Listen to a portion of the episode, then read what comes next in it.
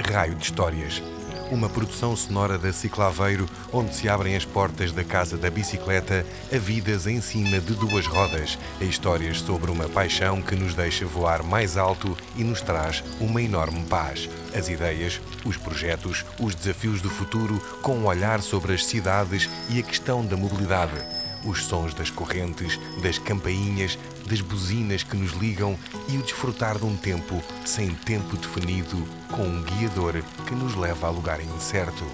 Esse lugar é aqui. Ajuste o seu selim e deixe-se ficar. Está na hora de sentir o vento na cara e de bicicletas falar.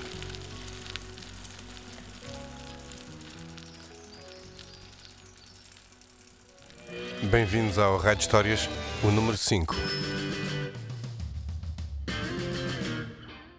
Neste episódio, trouxemos à casa da bicicleta alguém com muitos milhares de quilómetros de pedais e de duas rodas. E de quilómetros internacionais, muito longínquos da costa da Figueira da Foz, sítio que regressa com muito gosto após cada viagem ou sequência de destinos. Tânia Mushima tem coração no nome Mushima, em Kimbundo, e o coração na natureza, sempre à espera de novos desafios.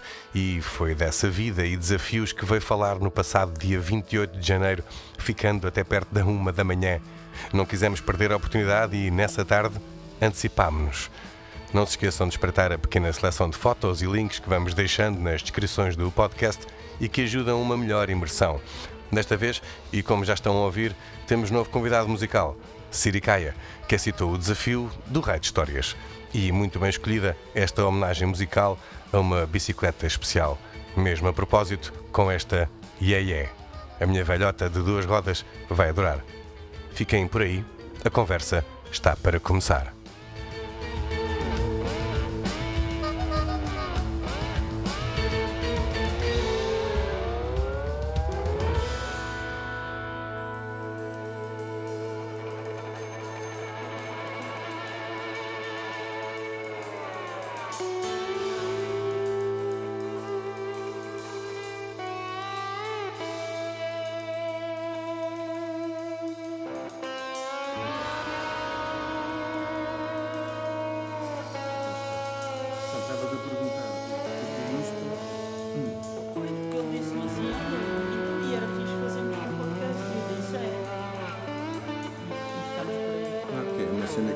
Fazem normalmente são podcasts e no canto ainda há bocado, ali há 10 minutos fiz ali um podcast ao pé de uma árvore. Não, mas ele disse-me, pá, é o Ivo e não sei o quê, olha, eu vou-te perguntar se ele pode hoje. E depois fez aquele grupo e começámos a falar, mas depois nunca chegámos a falar de nada. E eu disse, pronto, como eu também nunca preparo nada, que é como, por exemplo, o caso desta noite, uhum. então não me causa transtorno nenhum. Mas pronto, se calhar poderia causar a vocês que eu devia dizer alguma coisa de especial. Não. Por isso é que eu te estava a perguntar. Eu acho que tudo que tu vais dizer vai ser especial. Porque senão, pois, quer dizer. Sim, não estava aqui a trazer nada. Exato, quer dizer, parece mal. Portanto, a ideia é a gente estar aqui numa, numa conversa, um, pá, menos, durante uns 20 minutos, até a gente se fartar. A ideia era mesmo ter aqui um chazinho, umas bolachinhas. Mas, mas já, já, temos água. Já temos água, não, já é bom. Porque depois ouve-se tudo. Pois é. Ouve-se tudo assim, este microfone é, é assim. E, e então, à minha frente, tenho uma pessoa que decidiu vir esta tarde a esta casa da bicicleta e ela está aqui a olhar para mim com uma dúvida de o que é que será isto do raio de histórias. Já agora, se precisares, tens aí um desse lado, o raio, dali também tens mais, se precisares. E é, é a Tânia. A Tânia Mushima. Olá, Tânia. Olá.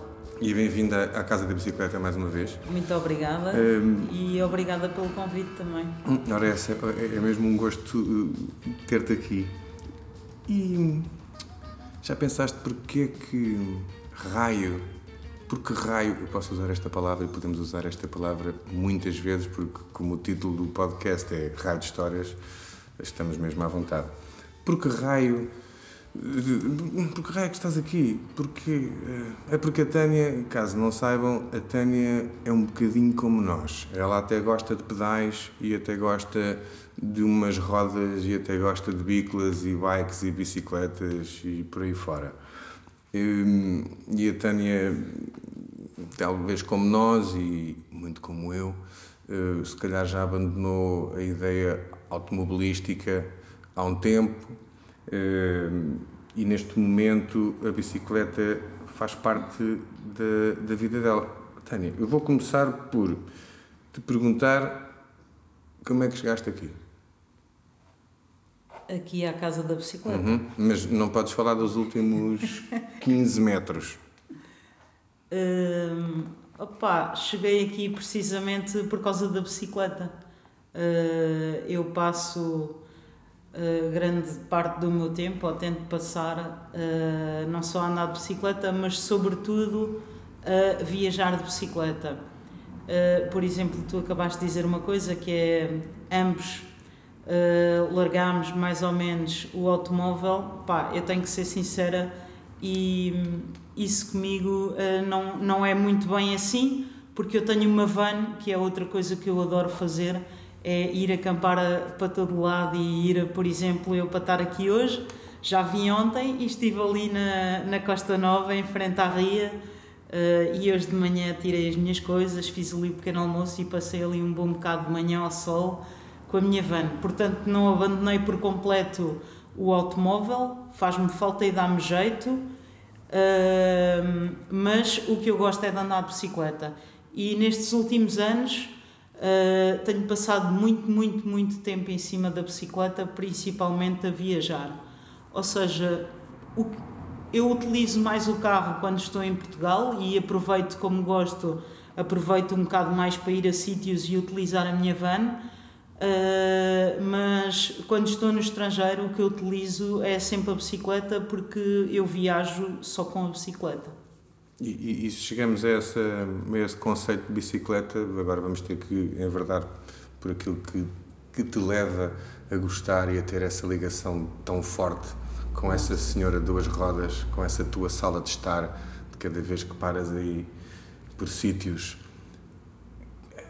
aquelas sensações de autonomia, aquela fruição da natureza, aquele tempo diferente, uh, que é um tempo que se calhar nas vans, algumas, algumas são muito rápidas, mas pronto, se for uma van daquelas, por exemplo, daquelas que eu tenho um sonho também há muitos anos, isso vou começar a chorar. Isso me. Um, se for, também nos dá esse tempo e também dá o, a possibilidade de chegar a um sítio base ser o teu, o teu campo, o teu campo, o teu, a tua base e a partir dali com a bicicleta a duas rodas, explorar, explorar, explorar. Também o que é que esta coisa feito. da autonomia, da liberdade, da fruição e do tempo diferente, o que é que tu faz? É, é, não desistir e continuar por aí a explorar, explorar, explorar as duas rodas. A realidade é que ainda tenho muito para ver e então, como ainda tenho muito para ver, vou continuando sempre. E depois parece que vamos pondo tracinhos, tipo visto, visto, visto, mas afinal quando olhamos para o mundo, nós não o visto que nós fizemos não é nada. E então, se calhar ainda podia andar aqui mais outra vida, aqui havia ainda sempre vistos, vistos e vistos para pôr. E então eu acho que isto pode, isto pode continuar até eu já não ter pernas mais para andar, uh, porque, porque há sempre sítios para ver. Eu, por acaso, por exemplo, eu sou portuguesa, moro em Portugal, não moro em Portugal o ano inteiro, mas sou portuguesa e moro cá e só meti um visto em Portugal agora uh, em dezembro e acabei, acabei de meter esse visto em Portugal e disse assim, mas eu afinal não vi nada, tenho que voltar a Portugal porque há coisas aqui que eu não fiz e ainda há muito para ver. Ou seja, o, o mundo tem tantos metros, tantos pecados e tantas coisas que nós nunca conseguimos meter visto em lado nenhum mesmo que por lá tenhamos passado. Há sempre coisas para ver. Uh, e isso é espetacular porque permite-nos sempre ter vontade de, de ir a, aos mesmos sítios ou a outros sítios, ver e fazer coisas, e no fundo passa assim uma vida. E depois olhamos para trás e dizemos: é pá, isto passou tudo tão depressa, Mas pronto, o que interessa é que o que passou já foi mais ou menos bem preenchido. Uhum. Uh, e agora é continuar a preencher o resto. Exatamente, a descobrir e redescobrir. Exato.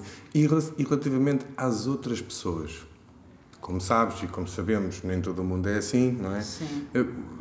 Estas coisas que estamos aqui a falar e que nós usufruímos porque também fazemos um esforço, é preciso fazer um esforço para estas coisas. O esforço não é o andar de bicicleta, é o conseguir fazer estas coisas. O que é que será que as outras pessoas estão a perder? O que é que o resto do mundo está a perder que não usa hum, esta ferramenta, vamos lhe chamar assim? Seja ela uma trotineta, seja ela um Sim. skate, seja ela um triciclo como esse que tens aí ao teu lado, por aí fora. É assim, isto é o meu ponto de vista. Uhum, é isso mesmo. Uh, eu, eu não posso ir dizer que as pessoas estão a perder, porque cada um é que tem que avaliar a sua situação.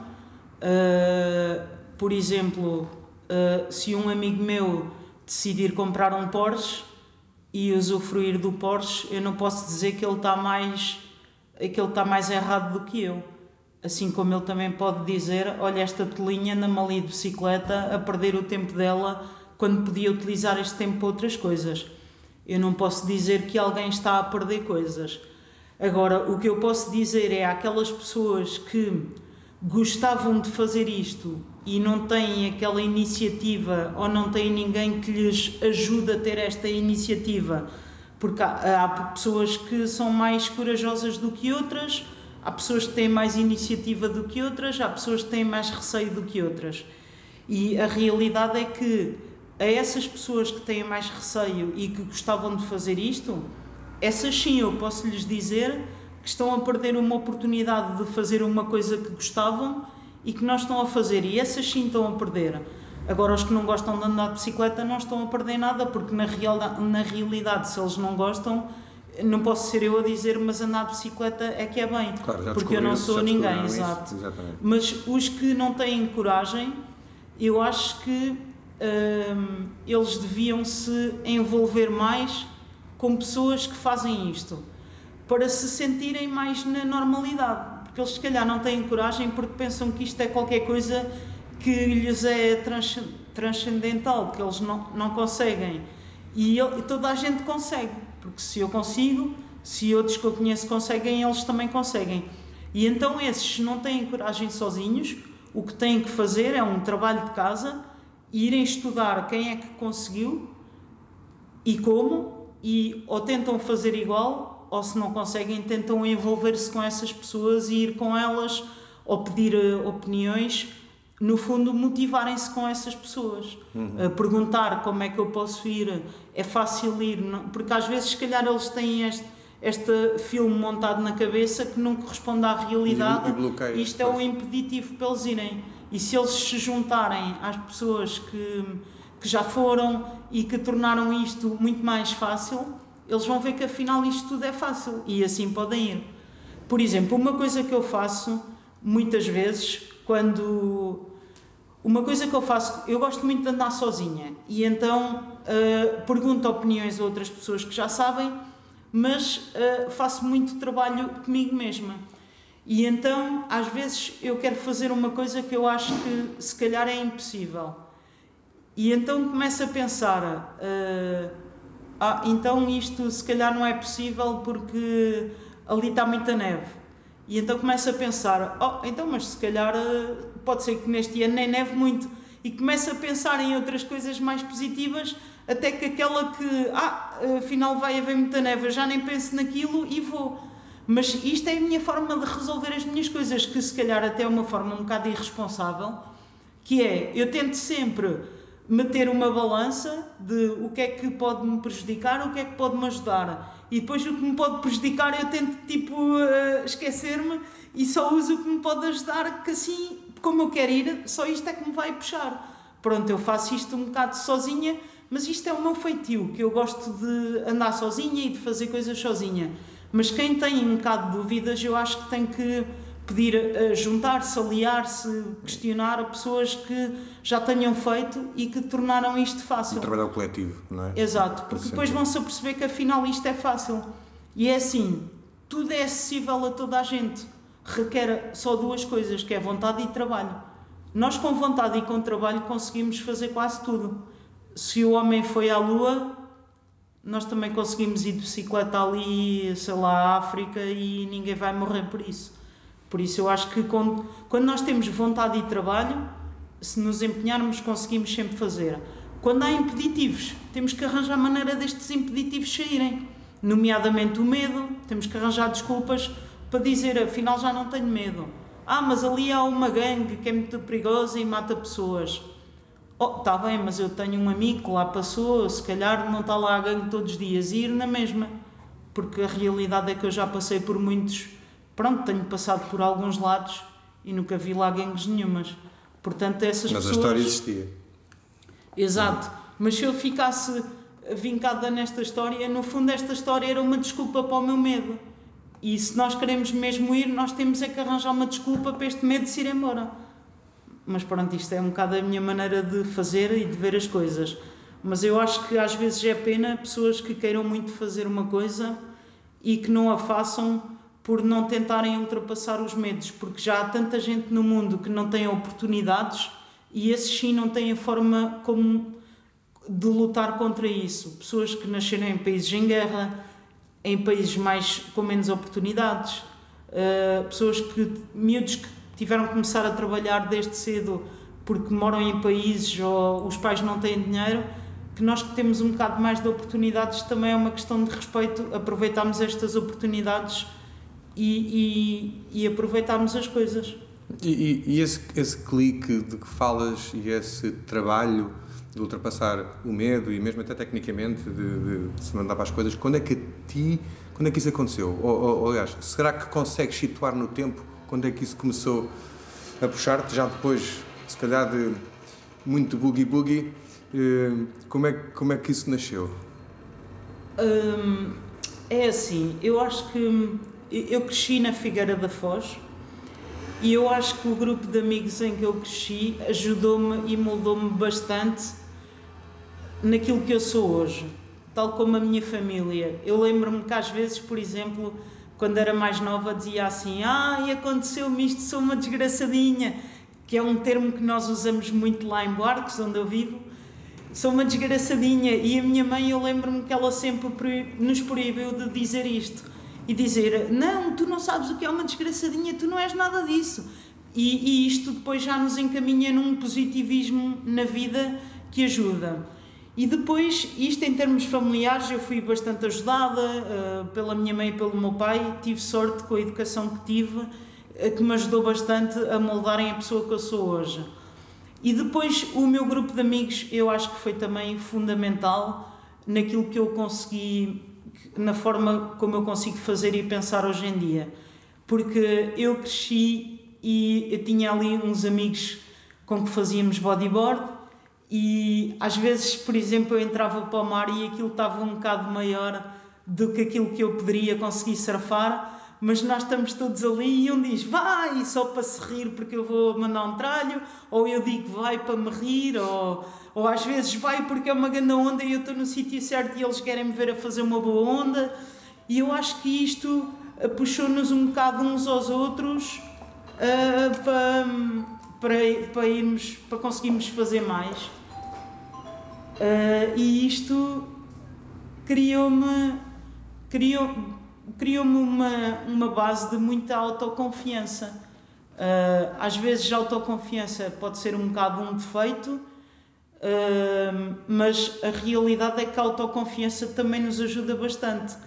E o facto de ter na Figueira toda a gente fazer muito desporto e toda a gente, por exemplo, amigos também das bicicletas ou de outros desportos que nós fazíamos. isso também, a nível de... Sim, também, tem, também há uma grande cultura de bicicleta na Figueira e eu uh, tinha e tenho ainda um amigo que é o Zé Carlos, que ele foi campeão de downhill vários anos, creio que ainda é, agora nos veteranos.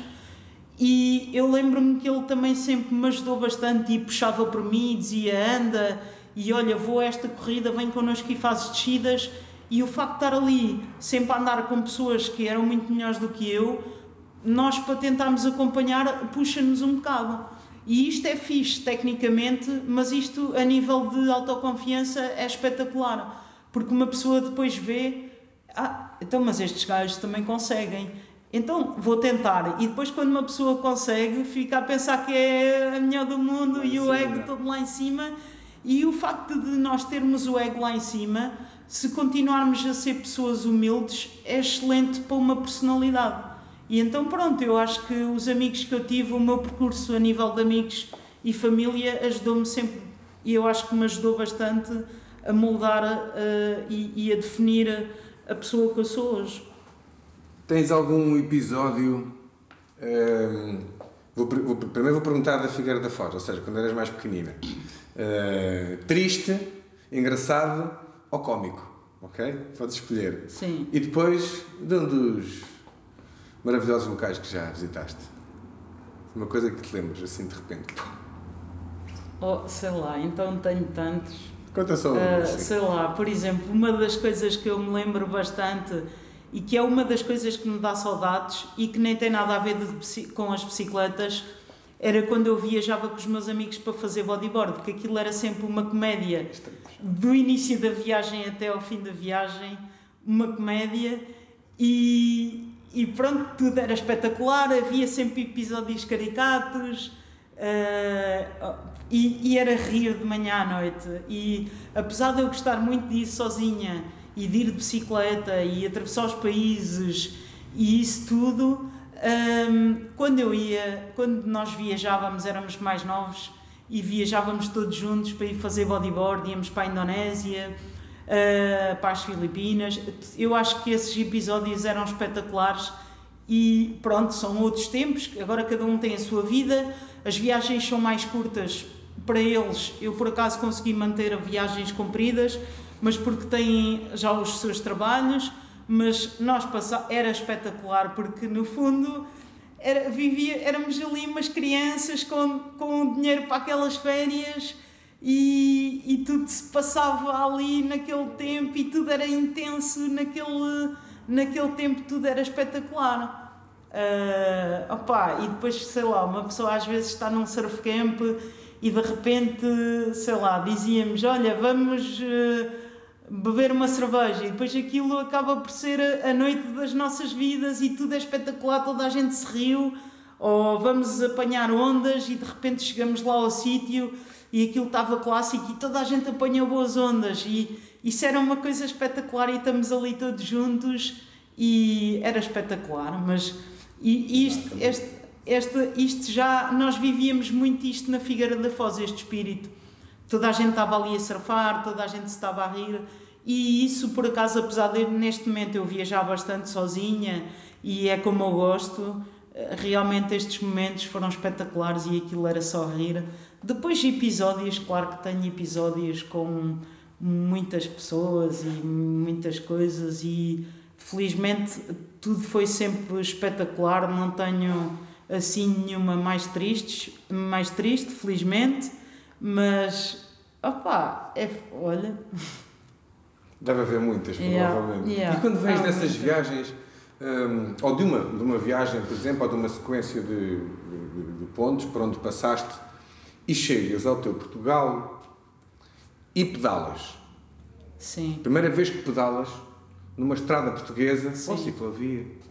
Eh, queria saber se tens alguma sensação assim esquisita, algum impacto ou alguma coisa que, que possas Não. partilhar. Não, eh, não, é, é espetacular também. Eu, gosto, eu também gosto de voltar a casa, voltar a casa é espetacular. É certo que quando eu viajo, agora estes últimos anos todos que tenho viajado de bicicleta, eu passo tanto tempo fora, no exterior, não é? À chuva, ao sol, ao vento, a isto e aquilo, que eu quando chego gosto de estar em casa. Mas, por exemplo, há uma coisa que eu faço na Figueira que é a sair de bicicleta e ir até, por exemplo, à Marina, há lá um cafezinho onde está lá um. Encontra-se sempre ali amigos e beber lá um café. E depois eu, às vezes, eu- eu- é assim, eu não tenho casa, porque eu nunca estou na Figueira, não é? E quando eu volto, ou vou assim a algum lado com a van e estou com a carrinha, mas a minha base é a casa dos meus pais. E quando eu volto, às vezes até comento com eles, digo, fogo, uma pessoa agora chega aqui só para vir da Marina até aqui, demora para aí duas horas porque encontra toda a gente e quer falar com toda a gente. Porque já não vejo toda a gente há tanto tempo que quer falar e conversar com toda a gente. Uh, e isso é espetacular. Era triste se eu fosse passear na minha cidade e que não encontrasse ninguém, não falasse com ninguém. Era triste, mas não, eu encontro as pessoas e gosto de falar com elas uh, e não acho nada esquisito, é espetacular. Sinto-me sempre em casa, uh, no fundo. Uh, agora, uma, uma coisa que eu vou perguntar, para perguntar se tens noção, porque como visitas muitos estilos de países, relativamente à segurança uh, e respeito uh, dos automobilistas para nós ciclistas aqui em Portugal, com aquilo que tu também já viste noutros países, eh, Sim. bem de, diferente, de países bem diferentes uns dos outros. Sim. Tens alguma coisa a dizer sobre isso? Ou, ou aquilo que sentes, melhor ainda? Hum, eu, como em Portugal, ando mais na estrada, porque há menos sítios, por exemplo, quando eu vou viajar para sítios que são normalmente os, eu evito as cidades, portanto vou para sítios mais remotos. E logicamente aí uh, sinto-me mais protegida nesses termos porque não passam tantos carros. Mas por exemplo, o Peru é um sítio, o altiplano uh, nos Andes e ali aquela parte do Peru-Bolívia são sítios perigosíssimos para andar de bicicleta, porque os caminhões, aquilo não, as estradas são, não têm quase berma, são super pequenas e os caminhões, há muitos caminhões ali e passam a abrir, a abrir, a abrir. E, por exemplo, eu lembro que no Peru, se eu não tivesse um, um espelho retrovisor, de certeza que tinha sido atropelada. Porque é, é impossível, Namíbia, igual mas, por exemplo, Angola, eu vinha de Angola, entrei na Namíbia, Angola os carros desviam-se todos para deixar passar a bicicleta. A mesma coisa Uma com. cultura diferente. Sim. É? A mesma coisa, por exemplo, com a Etiópia. Eu vim da Etiópia, nunca nenhum carro me passou nenhuma rasa. Nenhuma rasa. Eu entro no Quénia, os carros todos passam rasas às pessoas. Não sei se é cultural, porque de facto os países estão colados e portanto não tem lógica de ser por exemplo, eu agora quando fiz o Portugal Divide ali na zona do Jerez, eu, eu dei a volta por Espanha. E em Espanha os carros nunca me passaram nenhuma rasa. E em Portugal passavam. Nem buzinar, nem nada. Não. Mas, por exemplo, em Portugal alguns sítios passavam e outros não. Agora eu compreendo uma coisa e por acaso isto foi uma coisa que eu me dei conta agora quando fiz esta viagem a Portugal e que até estive para fazer um post sobre isso no Instagram, mas às vezes há pessoal que também aproveita um bocado os posts para ir lá. Uh, pois, e então uh, eu às vezes não quero meter coisas muito polémicas no meu Instagram porque senão aquilo vira o Texas e depois as pessoas já se estão ali a odiar umas às outras e não vale a pena eu estar a incitar esse tipo de coisas. Mas por exemplo, há uma grande cultura em Portugal da Nacional 2 e eu, quando fiz esta volta, andei um bocado da Nacional 2 no Alentejo e andei ali um bocado pé, entre a Sertã e Vila do Rei. E no Alentejo ainda mais ou menos, porque no Alentejo há muito menos carros, mas naquela zona da Sertã há muitos caminhões, muitos carros. E eu ia nessa estrada e pensei assim: epá, como é que há ciclistas que saem de casa e vão fazer esta estrada de propósito, que são 700 e tal quilómetros, e ao fim de 50 quilómetros não se cansam disto e não vão fazer outra coisa? Porque eu acho essa estrada perigosíssima. Foi o que eu achei destes dois troços que eu fiz. Principalmente esta estrada da Sertã a Vila de Rei, que tem os caminhões. Os caminhões estão na estrada para trabalhar, portanto a estrada tem que ser prioritariamente para eles. Porque há os camionistas isto e aquilo. Não, os camionistas estão-nos a servir. Sem camionistas nós não temos comida, nós não temos uh, material, nós não temos nada. Portanto, a estrada prioritariamente tem que ser para os camionistas.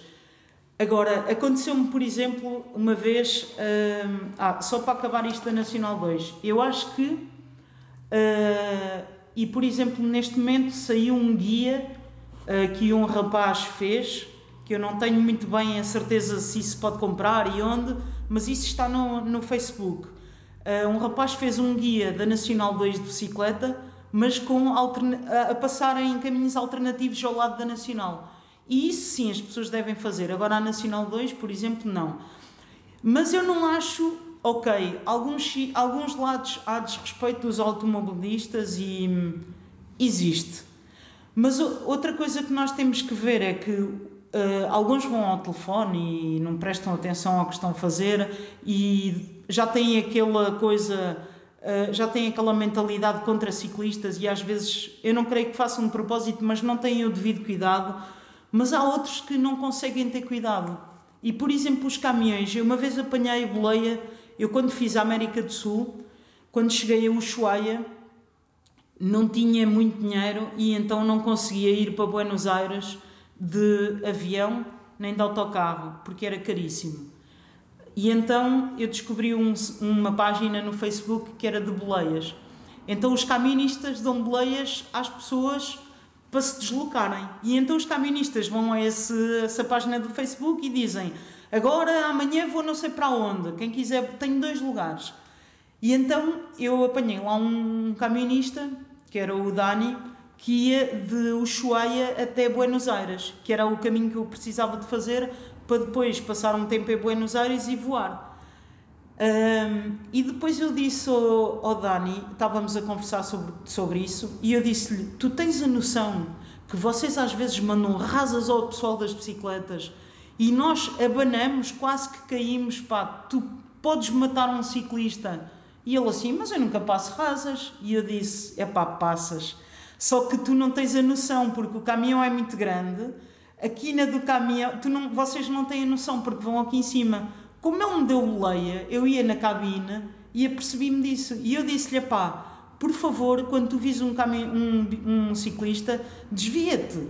Pá, se calhar não te custa nada e vou-te garantir que ao ciclista vai-lhe dar jeito. E por favor, espalhe esta mensagem com os teus amigos camionistas. Uh, porque na, na Argentina é a mesma coisa, os carros também andam muito depressa e então desviam-se menos das bicicletas. E realmente ele não tinha cuidado com as bicicletas, mas não era por querer, era porque ele não tinha noção nenhuma.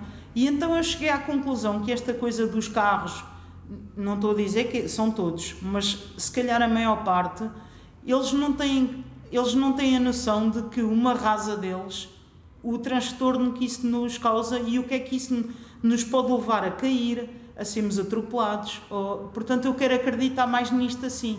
É que alguns não têm a noção. E por isso é que isto devia ser explicado assim. E muitas vezes, como os ciclistas têm amigos que morreram de bicicleta atropelados e isso, depois também começam a ficar fartos e dizem, ah, não têm cuidado nenhum, e depois eles revoltam-se, e depois o outro chateia-se, e depois o outro levou a mal, e depois cria-se um bocado assim este ódio entre ciclista e automobilista, mas eu acho que isto pode ter tudo uma solução. Agora, alguns têm que deixar de andar com o telefone na mão, não é? Porque nós sabemos que às vezes um telefone, um GPS, uma, uma rádio pode-nos tirar ali minutos de atenção e se tiver um ciclista ao lado, uh, nós podemos atropelar, mandar uma rasa que o leva a cair, qualquer coisa. Mas eu quero acreditar que não seja um desrespeito propositado, mas é um desrespeito porque não tivemos o cuidado. Mas eu, por exemplo, eu lembro de dizer isso a esse camionista, o Dani, que era um gajo espetacular. Eu fui 3 mil quilómetros à boleia com ele, 3 dias foi espetacular, ele era super sensível a tudo. E quando eu lhe disse isso, eu disse: pá, quando tu vis ciclistas, desvia-te, porque tu não imaginas o que é que um caminhão pode fazer a uma bicicleta. E ele realmente ele não tinha noção nenhuma dessas disso. E então pronto eu acho que pelo menos espero que ele tenha começado a, a prestar mais atenção se mas... os carros aqui em Portugal a mim já me metem confusão a passarem pois. a 30 centímetros de mim e isso está agora o que, eu fa o que eu faço muito eu também jogo um bocado na defesa. Se eu venho numa estrada e eu vejo eu uso retrovisor. Se eu vejo pelo retrovisor um carro normalmente eu meto-me sempre no meio da estrada ah. E o carro vê um obstáculo, no... porque alguns carros podem vir encandeados com, com o sol, com isto ou com aquilo e não nos ver. E quando há uma coisa no meio da estrada, ou então podem dizer, ah, isto tem muito espaço, isto passa, mas não passa. E o que eu faço sempre é desvio-me para o meio da estrada. O carro vê alguém no meio da estrada, quase que trava. E depois eu meto-me outra vez lá, no meu sítio, e o carro quando passa já vai a menos velocidade e depois aquela rasa que já não é rasa nenhuma porque ele já vai no meio, eh, já não acontece. Mas eu, em viagem, e por exemplo agora em Portugal fazia isso, quando eu vejo carros que, que vejo pelo retrovisor que eles vêm um bocado a abrir ou que vêm ali muito junto e que eu não os vejo a fazer assim, eu meto-me um bocadinho, um metro mais para o meio da estrada. E eles param, porque não vão ultrapassar, porque não sabem se conseguem, está um obstáculo no meio da estrada, quase que param, vão ali à minha velocidade e quando, eles, quando eu vejo que eles começam a travar, eu vou outra vez para a direita. É. E eles já são obrigados a parar. Alguns chateiam-se e buzinam, mas a maior parte não buzinem, não se chateiam.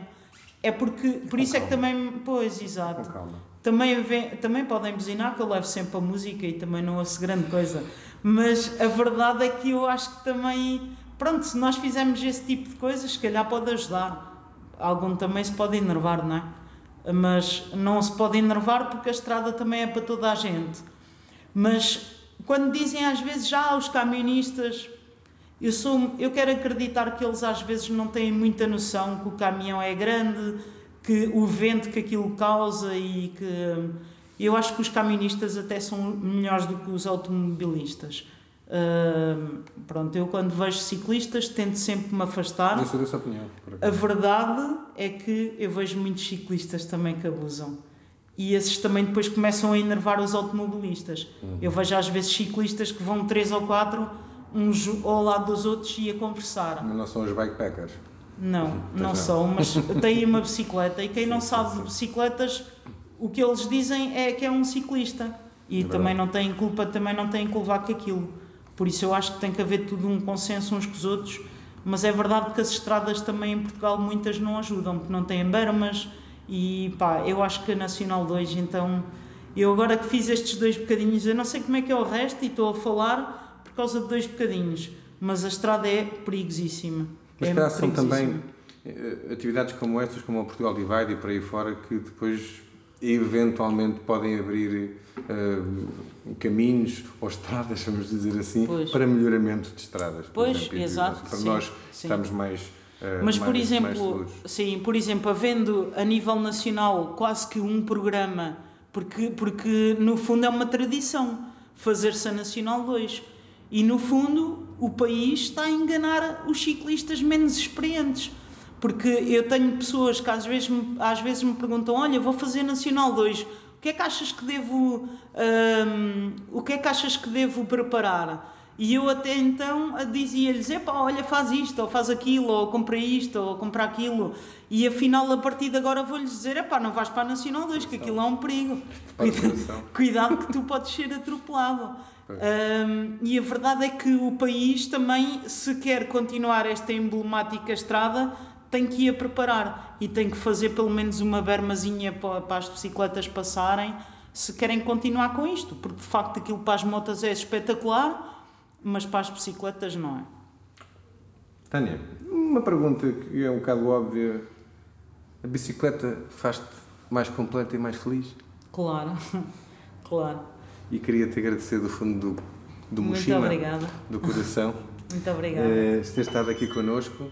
Eh, temos uma conversa logo à noite também, pelos vistos. Temos. E para terminar, embla- emblematicamente, vou-te dar aqui um, um objeto que é o que, com que terminamos eh, o, o nosso podcast. Portanto, quando quiseres, força aí.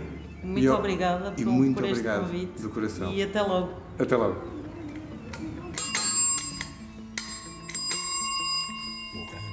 Já a passar da duração habitual, somos obrigados a deixar mais raio de histórias para uma próxima oportunidade, seja aqui em versão podcast, seja em versão física, em mais uma conversa partilhada noturna. Um grande obrigado da Cicla Aveiro à Tânia por toda a dedicação e partilha. A Casa da Bicicleta adorou a visita e espera pela próxima. Despedimos-nos com O Dia em que o Fandango Morreu, mais uma aventura musical com o selo Siricaia, projeto esse que nos remete a viagens tão espetaculares como as que imaginamos que a nossa convidada tenha feito e vá fazer, até ao fim e com um obrigado, Siricaia. Queremos também aproveitar para agradecer a participação de todos os que nos visitaram e connosco partilharam ideias, projetos e soluções no 5 Encontro Nacional de Grupos Promotores da Mobilidade Urbana em Bicicleta. foi muito positivo e o Raio de Histórias esteve por lá a registar vozes e muitas palmas. Fiquem atentos, talvez surja um episódio especial dedicado a este fim de semana. Como sempre, para saberem mais, desde a agenda às ciclodicas, consultem ciclaveiro.pt ou casadabicicleta.pt. Eu vou pedalar daqui para fora e tratar desta voz anasalada. Fiquem bem, até ao próximo. O padeiro deixou torrar o pão. O poeta arrumou o alfabeto. O sapateiro andou descalço. Mendigo não pediu esmola. O ninguém o viu.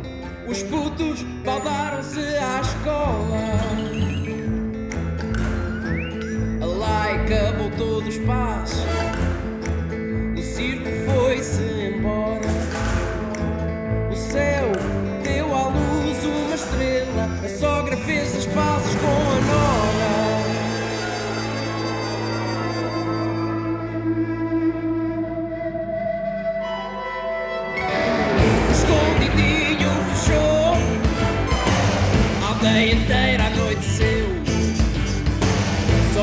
Só Benjamin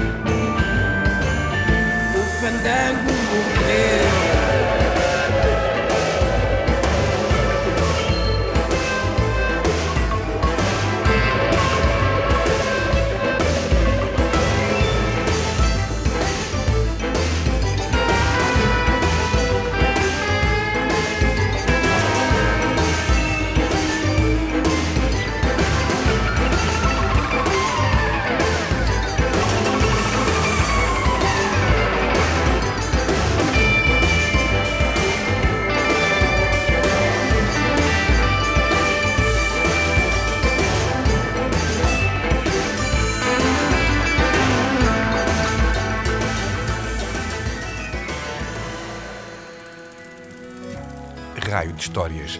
Uma produção sonora da Ciclaveiro, onde se abrem as portas da casa da bicicleta a vidas em cima de duas rodas, a histórias sobre uma paixão que nos deixa voar mais alto e nos traz uma enorme paz. As ideias, os projetos, os desafios do futuro, com um olhar sobre as cidades e a questão da mobilidade os sons das correntes, das campainhas, das buzinas que nos ligam e o desfrutar de um tempo sem tempo definido, com um guiador que nos leva a lugar incerto. Esse lugar é aqui. Ajuste o seu selim e deixe-se ficar. Está na hora de sentir o vento na cara e de bicicletas falar.